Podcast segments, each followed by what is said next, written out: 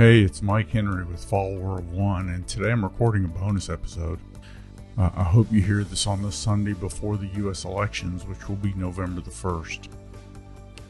Uh, and the passage that I want to read is Daniel 6:10. It's been on my heart for a couple of days. I was getting ready to record our Thanksgiving episode and wanting to be talking about giving thanks. And I just felt like I wanted to air this message before the election. Daniel 6:10 in the New American Standard says, "Now when Daniel knew that the document was signed, he entered his house.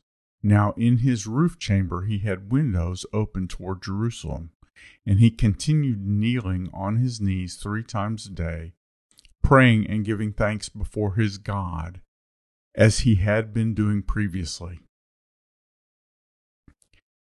They just passed a law they talked the king into passing a law that said that anyone who prayed to any god other than the king would be killed. And Daniel knew that the law was signed. He knew that the law had been passed. He went upstairs and he violated the law. He broke it. And he prayed to the God of the universe. He prayed to his God, our God. And he knew they'd arrest him this is the story of Daniel in the lion's den. Daniel is taken immediately to the lion's den to be killed and eaten by the lions. Daniel knew this would happen. He knew this these bad things would happen. But I think it's interesting to note, especially because our election is coming up in a couple of days, and that will be over. And regardless of who wins, I pray that we do what Daniel did. I pray that we keep doing our thing, that we keep following Jesus. Our thing has almost been substituted with complaining about the liberals or the conservatives or complaining about the president or complaining about his critics. The United States election has caused us all to become politicians in some degree, and I feel like I'm being dragged into that role against my will. I want to be a follower of Jesus. And I, and regardless of who wins the election in a couple of days, I will be a follower of Jesus. I will follow Jesus and trust him. My answer doesn't come from government. It won't come from power or might, as Zechariah 4 6 says. It comes from the Spirit of God. He is at work, He's doing His work. And I want to do my part and be faithful and follow Him.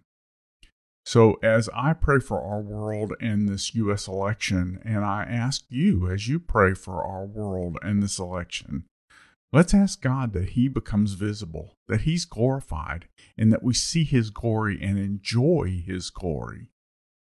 His people, I hope His people will unite, not on a political candidate or over a party platform, but I pray that we unite following Jesus Let's make Jesus visible in a way that prompts others to follow him too. Daniel kept doing what he had been doing. He continued praying to God. Let's keep turning to God. Let's keep doing those things that glorify God, loving others, and living in a way that brings peace, that brings the peace of trusting God to our world. We don't need to fight or criticize our opponents, whether we've won or lost. In a couple of days, when the election is over, it won't matter who won or lost. If we follow Jesus Christ, the answer to our problems is our God. And this is a convicting challenge for me. I want to be someone who loves others, and it's hard for me. And so I hope it's convicting for all of us. I hope we take the challenge to be God's people, regardless of who wins and that we follow Jesus in such a way that he becomes visible to the people who know us. I hope you make Jesus visible in a good way this week. He is in charge and we can trust him. Thank you for being a marketplace minister, and thank you for making a difference in your world. It matters. Let's keep doing what we've been doing about following Jesus, not about fighting in politics. Let's join Jesus and watch him be glorified. Thank you very much.